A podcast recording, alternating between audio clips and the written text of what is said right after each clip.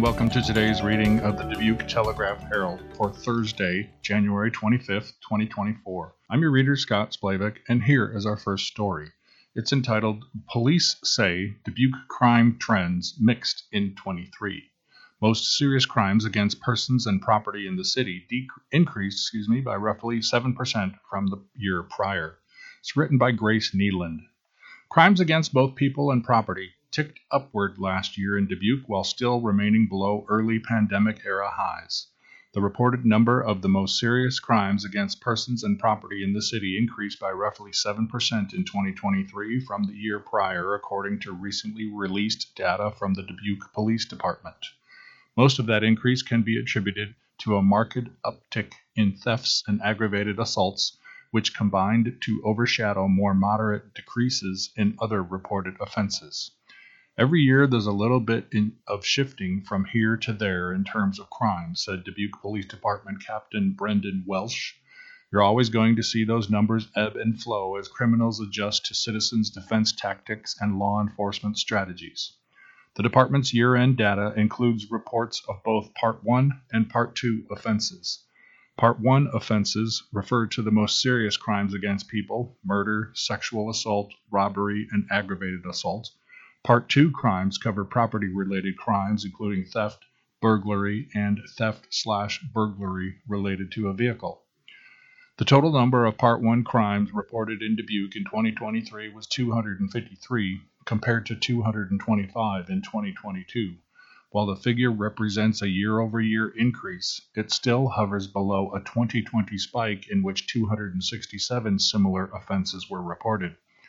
Most of the recent increases came from a nearly 37% jump in aggravated assaults between 2022 and 2023. Last year, a total of 171 aggravated assaults were reported. Welsh said it is difficult to pinpoint the reason for the increase because such offenses usually happen at random, such as bar fights, or within residents' homes in situations of ongoing domestic or intimate partner violence. It's really hard to predict those kinds of crimes, Welsh said. We're obviously above our yearly average last year, but I really can't put my finger on exactly why. Other Part 1 crimes saw a decrease last year, including a notable 68% drop in robberies and a more moderate 5% decrease in reported sexual assaults. Riverview Center Executive Director Gwen Bramlett Hecker, however, said she was taking the latter with a grain of salt, given the fact that instances of sexual violence are widely underreported. It's not a stretch to say that sexual violence is one of, if not perhaps the most, underrated, underreported of all criminal offenses, she said. It can be incredibly difficult for a survivor to come forward. Bramlett Hecker added that there are multiple reasons an individual might not report an incident of sexual violence, such as a fear of retribution or a concern that they will not be believed or supported through the reporting process. Dubuque's police statistics also include two homicides in 2023, both of which involved firearms. The first was Lonnie E. Burns, age 31, of Dubuque, who was shot outside his home in the 700 block of Rhomberg Avenue early February the 7th. The second was the shooting death of Alan Taylor, age 36, of Dubuque on July the 9th in the 2500 block of Broadway Street. Five people were charged in relation to Burns's death, and their cases are at various places in the judicial process. No suspects have been arrested yet in Taylor's death. Reported instances of nearly all Part 2 property offenses decreased last year, including burglary, burglary to a vehicle, and vehicular theft. Despite that, Part 2 offenses still rose from 1,239 in 2022 to 1,319 in 2023 because of a 20% increase in reported instances of theft. Welsh said that fact is somewhat contextualized by the differing legal definitions of theft, burglary, and robbery. Theft means taking someone's property, but does not involve the use of force. Burglary means illegally entering a property in order to steal from it. Robbery is the most serious of the three offenses and includes the taking or attempts to take another's property through use of threats or force. If I step into your yard and take your bike, it's theft. If I go into your garage and take it, That's burglary, Welsh explained. If I threaten you for it or push you down, that's robbery. Welsh said the annual statistics are used internally to best allocate the department's resources and officers' patrol routes and training schedules. The information also is shared with the public to help people to best understand the types and level of risk present in the community and what, if any, preventive or proactive measures are available, such as self defense classes or home security systems. Decker Fab, owner of DBQ Tech Experts, works with both residential and business clients to install and maintain security cameras at area businesses and homes. In recent years, he said residential interest in items such as doorbell cameras or motion sensor lights is on the rise. For local businesses, the norm is more high tech wired systems with on site recording and storage. Some people install them as a convenience to know when a package arrives or something. For other people, it's a matter of peace of mind and having that extra level of security, Fab said. As law enforcement and citizens alike have taken those steps and others to reduce more forcible crimes such as burglary and robbery, both of which decreased last year, Welsh said it is likely that perpetrators instead are turning to theft to meet their goals. With criminals, it's kind of like water. They're going to take the path of least resistance, he said. If they see local residents or police officers proactively finding ways to prevent one thing, they'll adjust their tactics then we as law enforcement adjust to that too. Our next article is entitled Mercy One offers new behavioral health program. Partial hospitalization provides treatment for those who don't need full inpatient care. It's written by Maia Bond.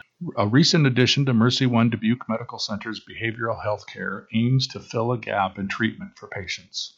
Mercy One officials recently announced their launch of a partial hospitalization program in partnership with Medical Associates that provides behavioral health treatment for up to 10 adults from 9 a.m. to 2 p.m. Monday through Thursday for an average of two weeks per patient.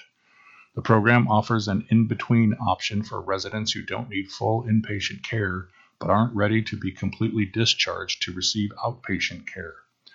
This helps us bridge the gap, said Kim Irish, Director of Psychiatric Services at Mercy One Dubuque Medical Center.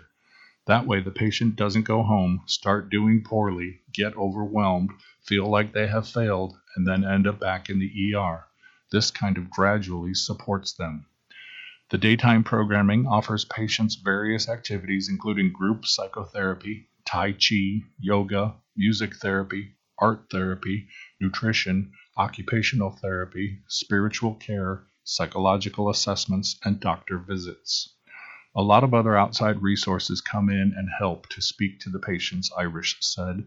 They do a lot of goal setting, reframing negative thinking, and it just sets them up so they're ready to go home. One of those local resources is the Dubuque chapter of the National Alliance on Mental Health, or Mental Illness, excuse me. Brittany Farber, president and CEO of the local NAMI chapter, said NAMI staff attend the programming to educate patients on the resources the organization offers.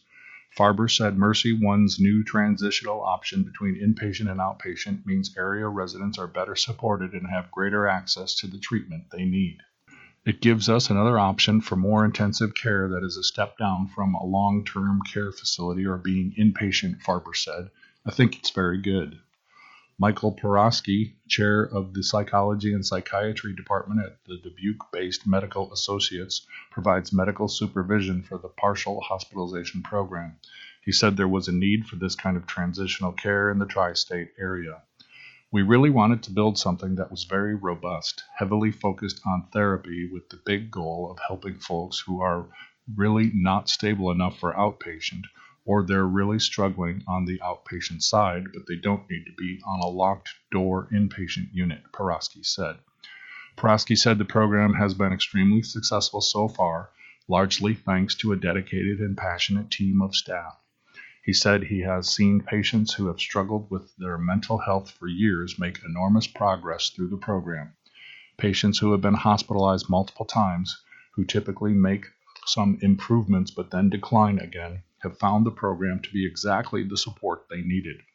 I've had a number of people say to me who have been entrenched in depression and anxiety for years This is the best thing I've ever done, Petrosky said. Irish said Mercy One used to have a partial hospitalization program in the 1990s and early 2000s.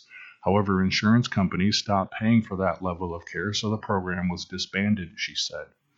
In recent years, insurance companies have started to pay for partial hospitalization programs again, Irish said, so Mercy One has been building up for the last two years toward the relaunch of the program last fall. Qualifying patients can be referred to the program by a nurse practitioner, psychiatrist, or a primary care provider and must have a psychiatric diagnosis. To refer a pa- patient, providers can fill out a form. A similar program, called the Intensive Outpatient Program, is available at Unity Point Health Finley Hospital. That program runs for two to three months, three days a week, for three hours a day, according to an emailed statement from Heather Muntz, program coordinator and lead psychotherapist. The program is available to adults affect, affected by depression, anxiety, or other emotional distress and is available through self referral or referral from a healthcare provider or individual's support system. Referrals can be made by calling area code 563 589 2309. The program includes therapy, medication, review, and con- consults with a psychiatrist and referrals for follow up care when the program is complete, Munz said in the statement. And elections office moves to new site. County officials hope the new location in the former Hendricks Feed and Seed building will be more accessible and efficient. This is written by Benjamin Fisher. Staff from several Dubuque County departments spent Tuesday and Wednesday moving electronic elections department equipment and voting supplies into their new home on Central Avenue. The new Dubuque County elections offices in the 800 block of Central Avenue used to house Hendricks Feed and Seed Company and still looks like it in many ways. Metal sheeting on the floor leads out of the freight elevators, and old farm supply ads still hang on some walls. You wouldn't believe how many people still come in for seed or something from Hendricks, Dubuque County Auditor Kevin Dragotto, who oversees the elections department, said Wednesday. I get to say what we're bringing here and then gently direct them to Hendricks Feed and Seed Company's new location on Kerper Boulevard. The county took ownership from the property from the city of Dubuque, which purchased it in 2021 and later traded it to the county in exchange for an adjoining county owned parking lot.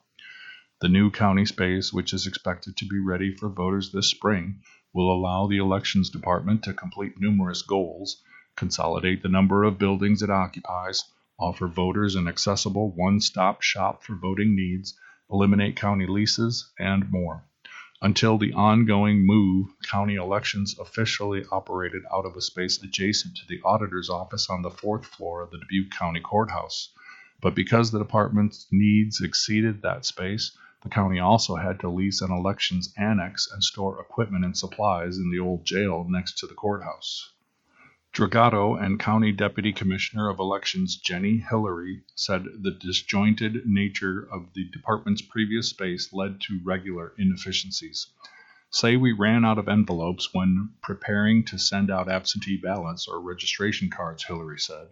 Well, we didn't have any real storage in the courthouse, so someone would have to go downstairs and drive over to the elections annex to get what they could carry and then come back. You're talking 20 minutes at least. Dragotto said the long-time system also had been confusing for voters who consistently did not know where they needed to go for what service, including voter registration, address changes, early voting, and candidacy filing. Now everything will be done right here, he said Wednesday. The new office offers automatic front doors at grade with the sidewalk outside.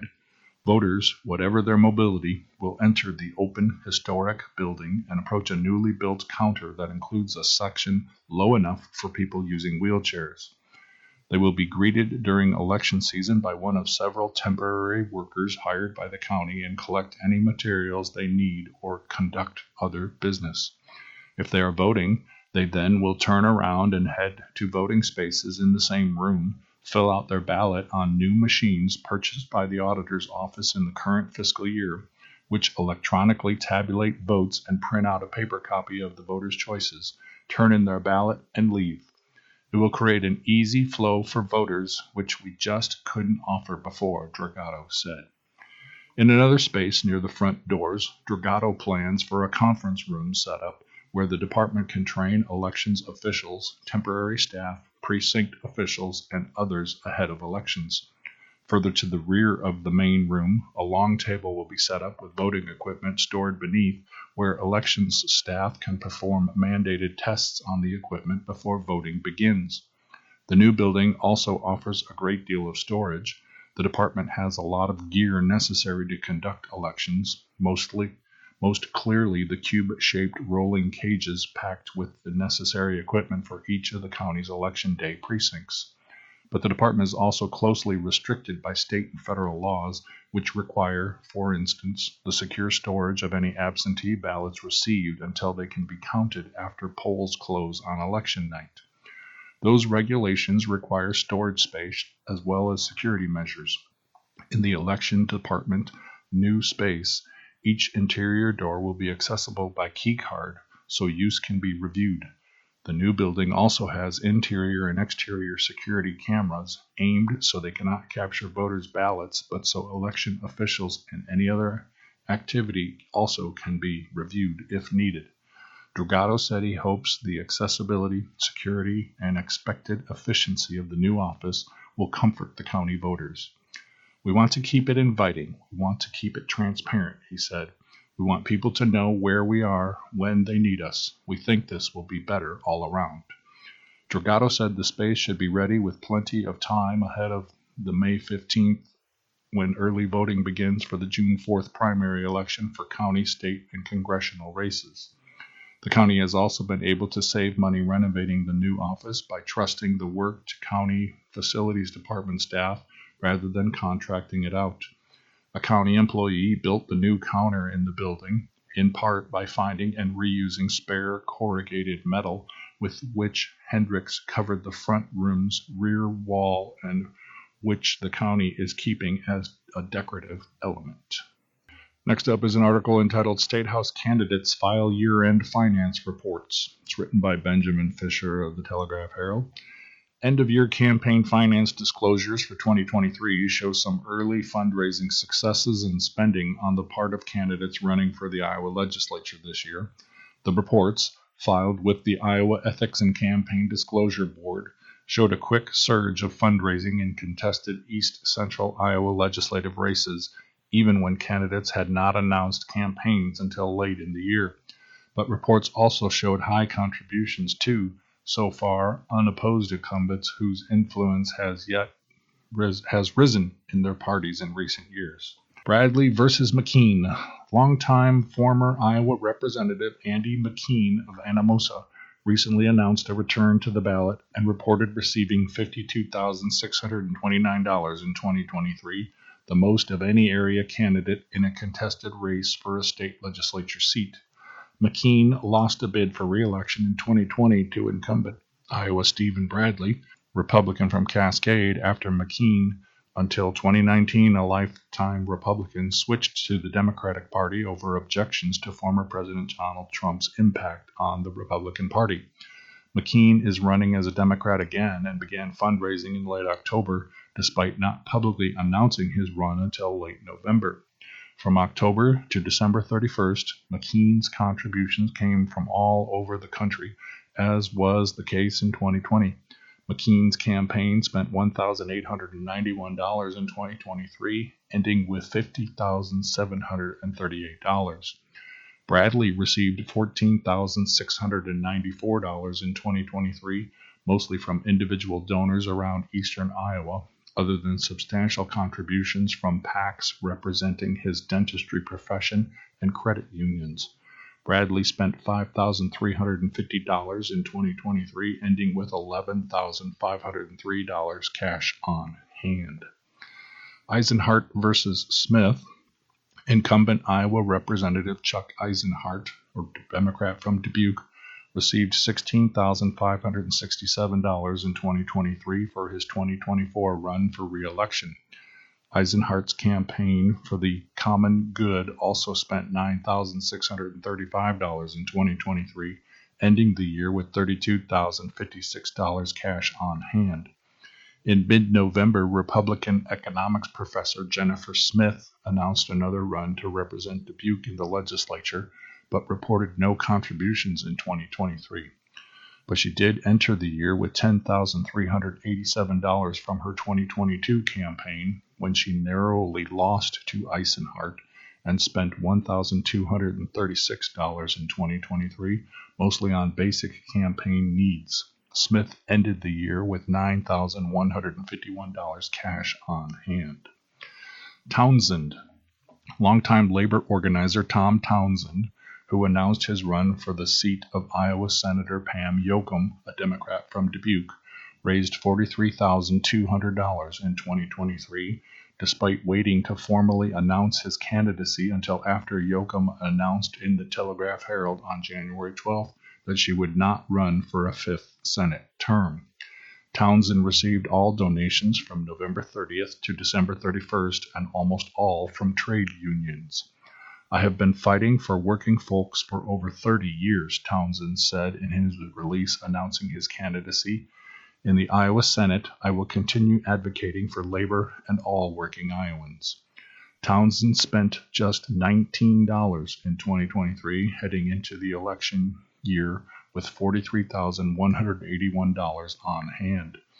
Dubuque County GOP Chairman John Dara told the Telegraph Herald last week that his party's search was on for a, a Republican opponent to Townsend.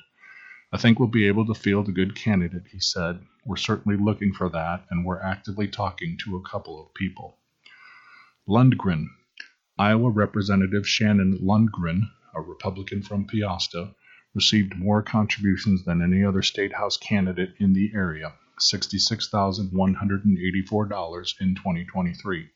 According to the report, Lundgren received individual contributions from folks at fundraisers throughout the year and, as a high profile incumbent in her caucus and chairwoman of the House Commerce Committee, Lundgren also received larger contributions from numerous PAC sectors.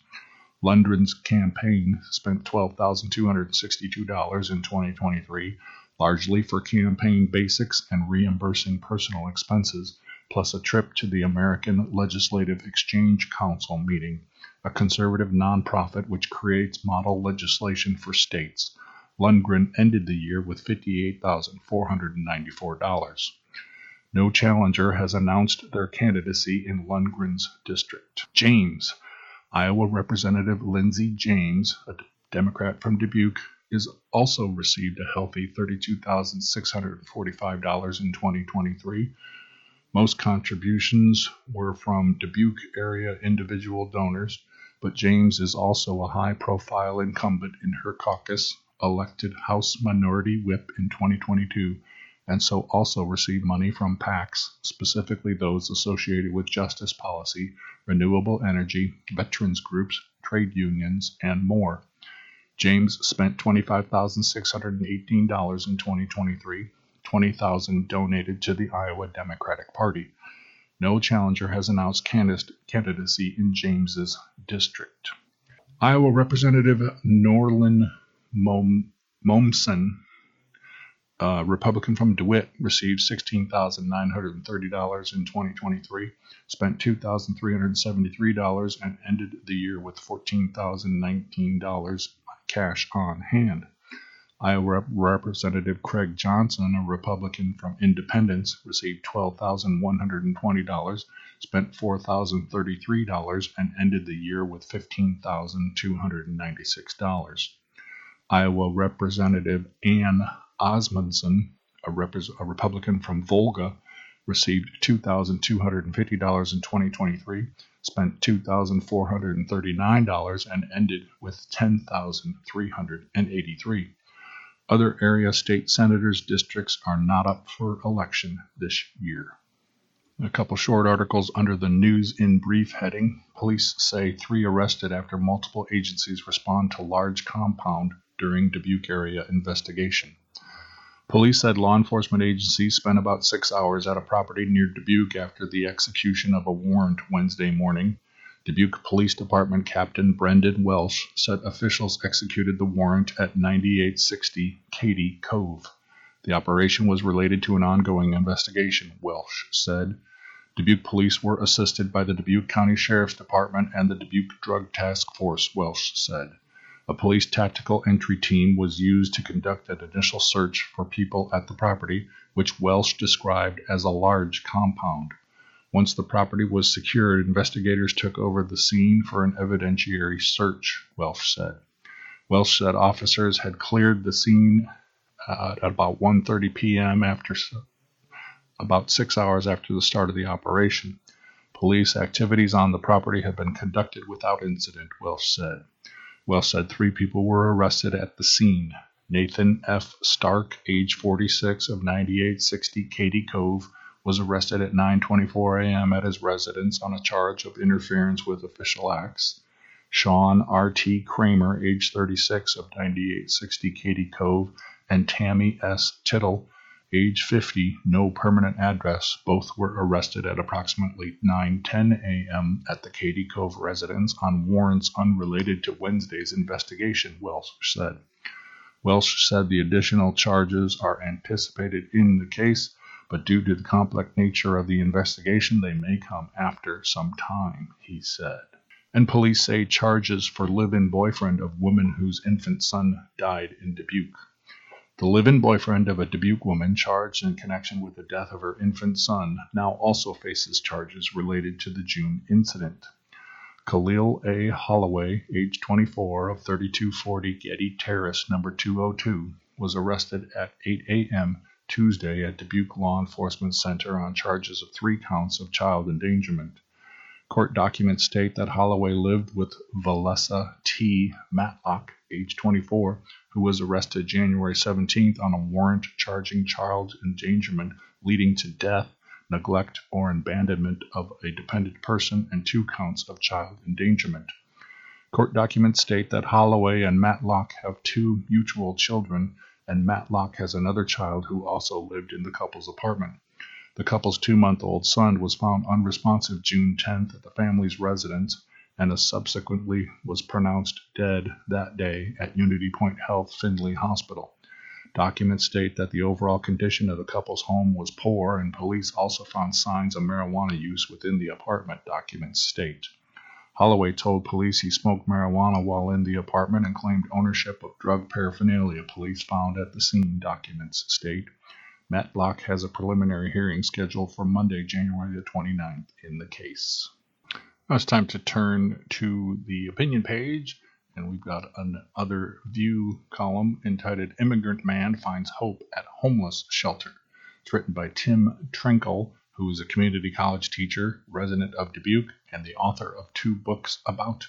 In the chapel window, a cross hung to the street. The cross was there, three foot square. From the street, the mission's beam of redemption signaled the faithful like the star that led the Magi. In the little prayer space, a small table served as a tabernacle.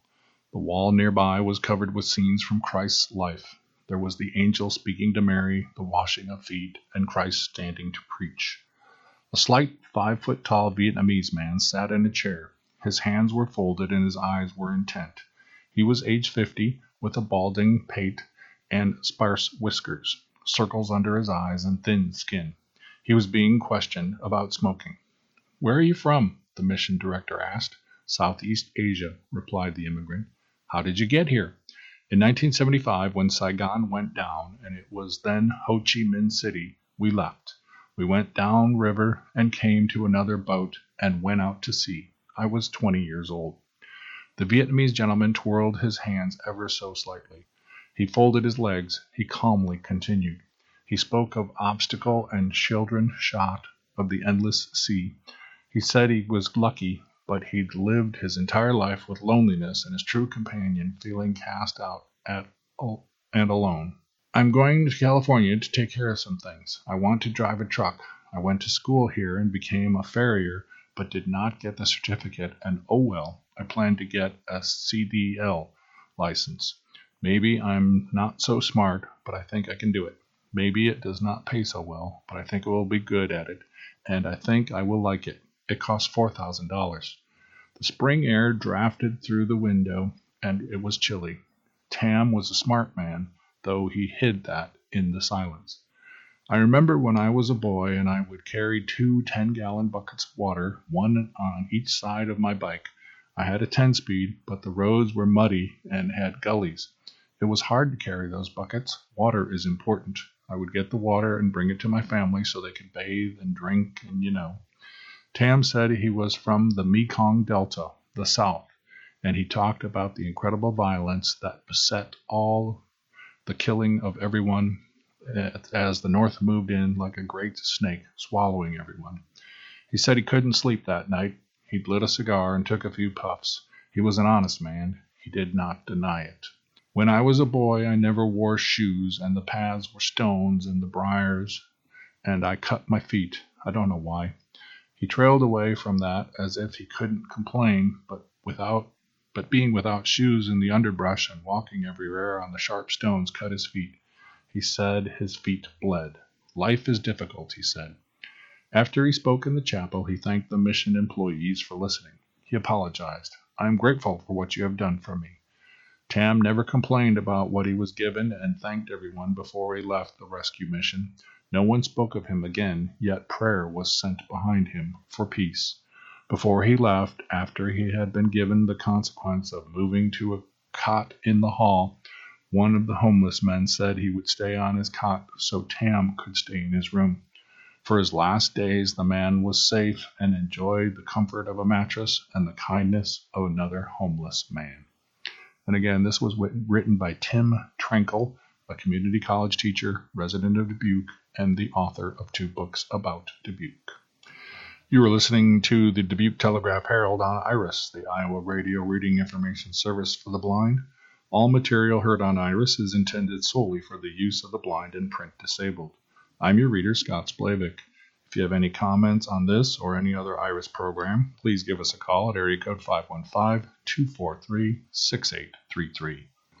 Now it's time for today's obituaries, and we'll start with Sandra J. Wagner, age 82, of Dubuque, who died Sunday, January the 21st, 2024, at the Stonehill Care Center in Dubuque, surrounded by her loving family. Visitation will be held from 9 a.m. until 11:15 a.m. on Saturday, January the 27th, 2024, at St. Joseph the Worker Catholic Church. The Mass of Christian burial for Sandra will be at 11:30 a.m. on Saturday, January the 27th, 2024, at St. Joseph the Worker Catholic Church with Father Herb Pins as the celebrant and Father Brian Dellert as the concelebrant. Burial will be at Mount Calvary Cemetery in Dubuque at a later date. In lieu of flowers, a memorial has been established for Catholic charities. Hoffman, Schneider, and Kitchen Funeral Home and Crematory is in care of the arrangements. A photo tribute can be viewed and condolences sent to the family by visiting Sandra's obituary at www.hskfhcares.com. Next, we remember Gary A. Harley Hanson, age 68, of Dubuque, who died Wednesday, January the 24th, at his home in Dubuque. Visitation will be from 9 a.m. until 11 a.m. Friday, January the 26th, at Hoffman, Schneider, and Kitchen Funeral Home and Crematory. In lieu of flowers, memorials may be made to the Gary A. Harley Hanson Memorial Fund. Condolences can be sent to the family by visiting Harley's obituary at www.hskfhcares.com. Now we remember Robert Bob Kappas, age 92, of Stockton, Illinois, who died on Tuesday, January the 23rd, 2024. Visitation will be held from 9:30 to 11 a.m. Monday, January the 29th at Christ Lutheran Church in Stockton, where services will follow. Interment will be held in Ladies Union Cemetery in Stockton. Herman Funeral Home of Stockton is assisting the family. Now we remember Kenneth F. Holman of Geneseo, Illinois, formerly Galena, Illinois, who was called home Monday, January the 22nd, 2024, at the Allure of Geneseo Care Center in Geneseo, Illinois. The funeral service will be held at noon Saturday, January the 27th, 2024, at the Furlong Funeral Chapel, Galena, where friends may call after 10 a.m. until the time of service. A Masonic service will begin at 11:50 a.m. prior to the service. Military honors will be accorded by the VFW post number 2665 and American Legion post 193 following the service at the funeral chapel. The burial will be in Greenwood Cemetery, Galena. Online condolences may be left for the family at www.furlongfuneralchapel.com. Now we remember Robert Bob Curler, age 86 of Dubuque, who died on Tuesday, January the 23rd, 2024. Visitation will be held from 2 to 4 p.m. Saturday, January the 27th at Hoffman Schneider and Kitchen Funeral Home and Cremation Service, 3860 Asbury Road in Dubuque. Now we remember Irene Clara Banky, age 86 of Asbury, who finished her life journey at home on Wednesday, January 24, 2024. Per Irene's wishes, private family services will be held at Hoffman Schneider and Kitchen Funeral Home and Crematory. Burial will be at Mount Calvary Cemetery in Dubuque. In lieu of flowers and gifts, a memorial has been established for Hospice of Dubuque. Hoffman Schneider and Kitchen Funeral Home and Crematory is in care of the arrangements. Condolences can be sent to the family by visiting Irene's obituary at www.hskfhcares.com. And we remember Priscilla J. Lugrain, age 31 of Dubuque, who died on Monday, January the 22nd, 2024. Visitation will be from 10 a.m. to 1:30 p.m. Monday, January the 29th at Leonard Funeral Home and Crematory, 2595 Rockdale Road, where services will follow. Burial will take place in Resurrection Cemetery. And we remember Betty H. Kraus, age 97, lifelong resident of Dubuque, who passed away Tuesday, January the 2nd, 2024. Mass of Christian burial was private for immediate family. Entombment was at Resurrection Garden Mausoleum, Mount Calvary Cemetery, Egelhoff, Siegert, and Casper Funeral Home and Crematory is entrusted with arrangements. And then we have the following funeral services. Rick Becker of Peosta, Iowa. Services at 10:30 a.m. today. Hoffman Schneider and Kitchen Funeral Home and Crematory at 3860 Asbury Road. George A. Ben of Dubuque. Visitation 3 to 6:30 p.m. today. Egelhoff, Siegert, and Casper Funeral Home and Crematory, 2659 John F. Kennedy Road. Interment service 10:30 a.m. Friday, January 26th, Mount Calvary Cemetery Chapel. Susan L. Bonnet, East Dubuque, Illinois. Parish Scripture Service 3:30 p.m. Friday, January 26th, Miller Funeral Home, East Dubuque. Visitation 4 to 7 p.m. Friday at the funeral home and from 9:30 to 10:30 a.m. Saturday, January 27th, St. Mary's Catholic Church, East Dubuque. Mass of Christian burial 10:30 a.m. Saturday at the church. Paul J. Castle, Gladstone, Missouri. Visitation 10 to 11 a.m. Saturday, January the 27th. St. Joseph's Catholic Church, Key West, Iowa. Mass of Christian burial 11 a.m. Saturday at the church. Jennifer Daisy of Dubuque, celebration of life 4 p.m. Friday, January the 26th. Denny's Lux Club, 3050 Asbury Road. Jerome A. Heffel, Dubuque, visitation 10 to noon, Saturday, January the 27th, Holy Ghost Catholic Church. Service noon Saturday at the church. Linda M. Hertenstein, Guttenberg, Iowa. Visitation 10 to 11:30 a.m. Saturday, the January 27th, St. John Lutheran Church, Bellevue, Service 11:30 a.m. Saturday at the church. Patricia A. Johnson of Dubuque, visitation 10 to 11:30 a.m. today. Leonard Funeral Home and Crematory at 2595 Rockdale Road. Service 11:30 a.m. today at the funeral home. Donna J. Less of Dubuque, celebration of life 1 to 4 p.m. Saturday, January the 27th, Happy's Place, 2323 Rockdale Road. Michael J. McKillop, Potosi, Wisconsin. Visitation 4 to 8 p.m. today and from 9:30 a.m. to 10:30 a.m. Friday, January the 26th, St. Andrew's Catholic Church, Tennyson. Mass of Christian burial 10:30 a.m. Friday at the church. Brenda A. McKinney, Galena, Illinois. Visitation 11 a.m. to 2 p.m. today. Furlong Funeral Chapel, Galena. Services 2 p.m. today at the funeral home. Mary Beth Muir Tranel of Bellevue. Visitation 3 to 6:30 p.m. today. Leonard Funeral Home and Crematory, 2595 Rockdale Road. Service 6:30 p.m. today at the funeral home. Chuck O'Neill, Lead Mine, Wisconsin. Memorial Mass 11 a.m. today at St. Matthew's Catholic Church, Shullsburg, followed by a celebration of life at the Berg, Shullsburg. Richard H. Rolling, Shullsburg, Wisconsin, service 11 a.m. Saturday, January the 27th. Hawden Shield Funeral Home and Cremation Service, Cuba City, Wisconsin. Keith L. Roth of Dubuque, Visitation 9:45 a.m. to 10:45 a.m. Monday, January the 29th at St. Mary's Catholic Church in East Dubuque, Illinois. Mass of Christian burial 11 a.m. Monday at the church. Sarah E. Smith of Dubuque. Visitation 8:30 to 11 a.m. Saturday, January the 27th at St. Anthony Catholic Church. Mass of Christian burial 11 a.m. Saturday at the church. Mary Alice Stallings, Savannah, Illinois. Celebration of Life, 1 to 3 p.m. Sunday, January the 28th. Manny's Pizza in Savannah. Mary Jane Vossen of Dubuque. Prayer service 2:45 p.m. followed by visitation until 7 p.m. today at Holy Trinity Catholic Church. Mass of Christian burial 10:30 a.m. Friday, January 26th at the church. Trudy R. Vogt of Guttenberg, Iowa. Visitation 9:30 to 10:45 a.m. Saturday, January the 27th at St. Mary's Catholic Church in Guttenberg, Service 11 a.m. Saturday at the church. And Mary Catherine Zapf of Dubuque. Service 10 a.m. Saturday, January the 27th. St. Columbkille Catholic Church. Now we'll move on to the sports page, and our top story is the Telegraph Herald Athlete of the Week. It's entitled Lawrence Breaks Cascade Single Game Scoring Mark. It's written by Shannon Mumm.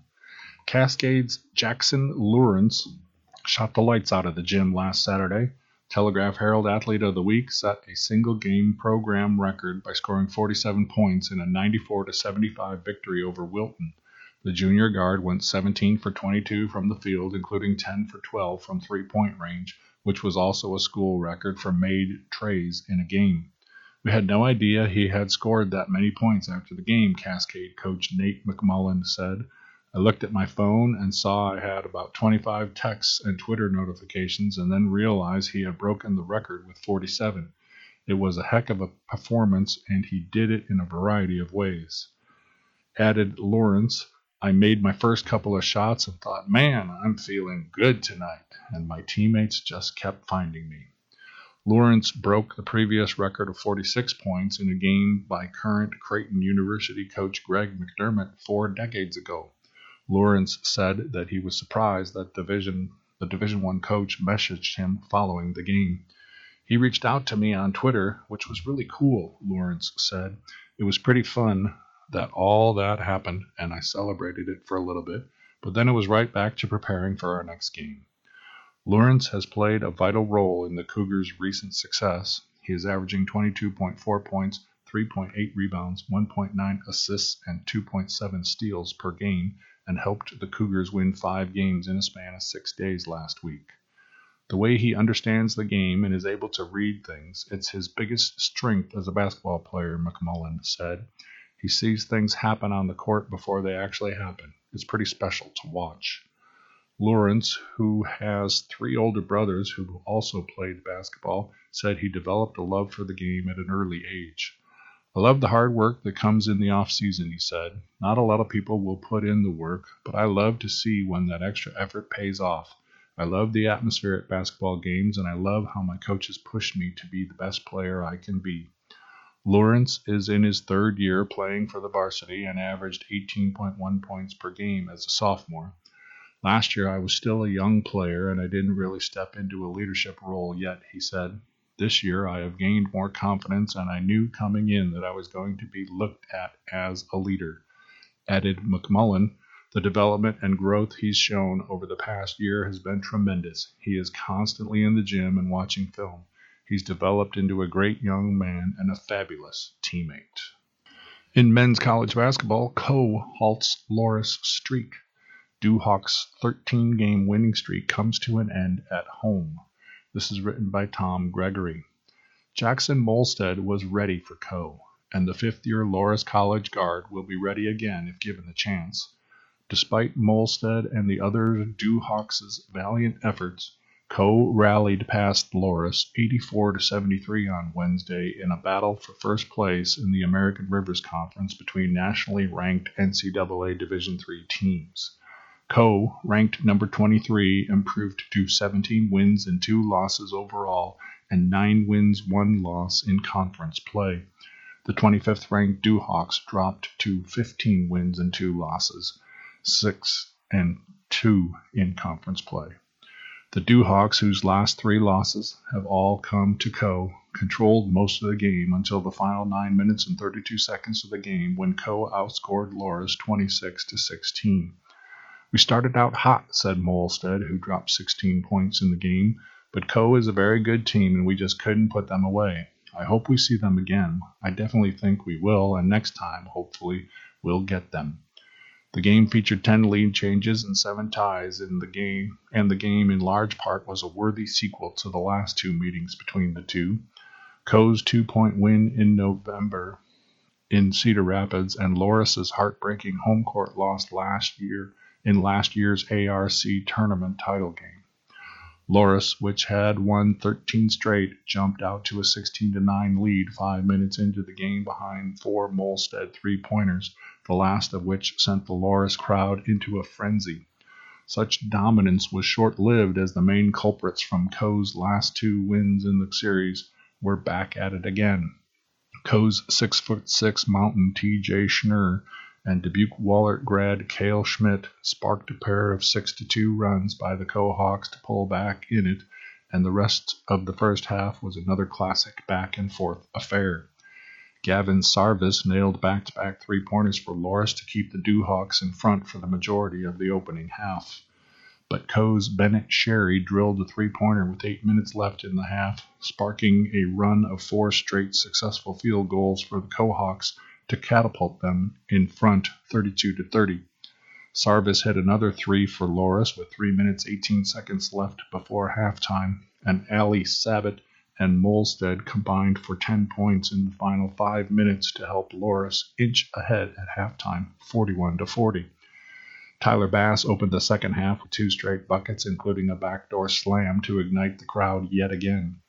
Coe, meanwhile, was scoreless for over three minutes to start the half as Loras matched its biggest lead when it went up 51 43.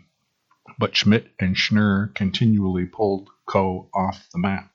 The duo combined for all of Coe's points during a pivotal 11 2 run that put Coe ahead 54 53 at the 12 minute 23 second mark. Loras regained the lead briefly, but Coe went on a 7 0 run to reclaim control. It was a lead they would not relinquish as the Kohawks really heated up. Coe connected on 6 to 7 shots during another key run that suddenly had the Duhawks down by 11, 78 67. Sabit scored 11 of Loras's last 13 points as the Duhawks tried to climb back. Sabit shared game high honors with Schmidt with 21 points. Sarvis added 14 for Loras, while Schnurr had 18 for Coe. Coe's got a really good team, Molstead said. Schmidt and Schnurr are great players. We just can we just can't hang our heads and let this turn into something. We've got some big games ahead. And in women's college basketball, Duhawks win at Horn. This is written by Steve Stoles of the Telegraph Herald. Loras forward Madison Haslow knew exactly what she was going to do when she received the inbound pass with four seconds left in a tie game with Coe. Haslow broke to the top of the key to catch the inbound pass and immediately drove hard down the left side of the lane for a game winning layup with 0.3 seconds left to give the Duhawks a dramatic 60 to 58 win Wednesday night at the Lillis Athletic and Wellness Center. The win kept Loras all alone in second place behind Wartburg in the American Rivers Conference. On a night where Loras shot miserably from the field after the first four minutes of the game, Haslow was not afraid of the moment. Believe it or not, the last play was exactly what we drew up during the last time out, Haslow said. Our first play was different, but once we saw they were double teaming Sammy Martin, we changed on the fly. My plan was to take it all the way to the basket. Coach Justin Bush has a lot of faith in me, and it's a good feeling to have a coach that trusts you to take a shot with the game on the line. Loras got off to such a fast start, it did not look like any last second heroics would be needed. The Duhawks jumped out to a 13 2 lead in the first seven minutes, hitting seven of their first nine shots.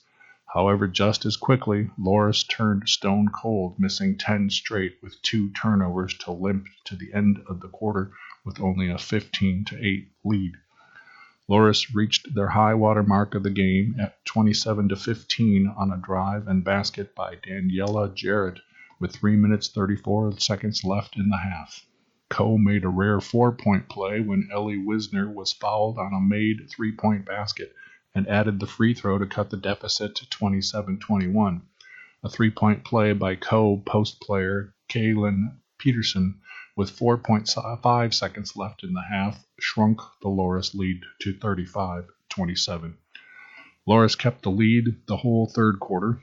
A basket in the lane and a three pointer by guard Silvana Scarcella in the last minute gave the Duhawks a 49 41 lead after three quarters. The start of the fourth quarter turned into a horror show for Loras as Coe went on a 13 1 run. Coe took its first lead at the 5 minute 50 second mark on a basket by Wisner. Gerald hit a driving shot clock buzz, shot clock buzzer beater with 2.25 left to give Loras a 56 54 lead. Coe hit two baskets for a 58 56 lead, and Loras's Scarcella tied the game for the Duhawks with 34 seconds left with a basket from the right corner. It looked like Coe would hold the ball for the last shot, but a charging foul by Coe's Taylor Brunson gave Loras the ball back with four seconds to play. Everything we practiced since our last game happened tonight, Bush said. We spent a couple of days working on how to start faster, which we did. We also worked on end of game situations, so we were prepared for both things. Now I guess we need to work more on the middle part of the game. In another men's college basketball game, Terps hold off Hawks. Jahmir Young scored eight of his 22 points inside the final 86 seconds. That included the game winner with 1.5 seconds to play, and Maryland rallied late to beat Iowa 69 67 on Wednesday night at Carver Hawkeye Arena. Maryland closed on a 12 4 run. Young's three pointer kept a 7 0 spurt with a 124 left and his second three in the stretch gave the Terrapins a 67 65 lead with 30 second, 38 seconds left. Iowa's Tony Perkins tied it at 67 with a pair of free throws before Young drove the lane and made a left handed layup off the glass to cap the scoring. Young was 7 of 15 shooting with three threes and was 5 of 6 from the line. He also had seven rebounds and a game high four assists. Julian Reese scored 17 points and grabbed nine rebounds for Maryland, which ended a two game skid. Donta Scott chipped in 14 points. Perkins made four of nine field goals and all 11 of his free throws and finished with 20 points to lead Iowa. Owen Freeman added 14 points and nine rebounds. Young and Reese combined for 11 points, and Scott hit a three pointer during a 14 4 run that gave Maryland a 46 45 lead with 12 minutes and 9 seconds to play, its first since the opening minutes. It was tied three more times before Payton Sandfort's jumper capped a 9 2 spurt to give Iowa a 61 54 advantage with 5 minutes 44 seconds remaining. It was the Hawkeyes' last field goal of the game, with Perkins scoring their last six points from the line. Maryland hosts Nebraska on Saturday. Iowa will look to snap a two game losing streak when it plays at Michigan on Saturday. In boys high school basketball, Warriors clip Galena. This is written by Danny Miller, and the dateline is East Dubuque, Illinois. Head coach Scott Shaber sensed a laser like focus from his team prior to tip off, even more so than what inherently comes with an intense rivalry matchup. Dedicating the night as a fundraiser to Nathan Powers, the 19 year old son of East Dubuque Junior High teacher Don Amer Powers, who was seriously injured three months ago in a motorcycle accident, the Warriors used a red hot first quarter and fended several Galena surges to defeat the Pirates 61 52 on Wednesday at Galena High School. I think watching Nate Powers over there and sensing everything he is going through, I saw a different look when we broke the huddle to start the game, Shaver said. We came out firing on all cylinders. The fundraiser included a silent auction, donations, and a 50 50 raffle that raised nearly $2,000 towards Powers' recovery efforts. A local business donated $1,000 for every East Dubuque three pointer during the game, totaling $6,000. That brings us to the end of today's reading of the Dubuque Telegraph Herald. I'm your reader, Scott Splavik. Thanks for sharing your time with Iris, the Iowa Radio Reading Information Service for the blind.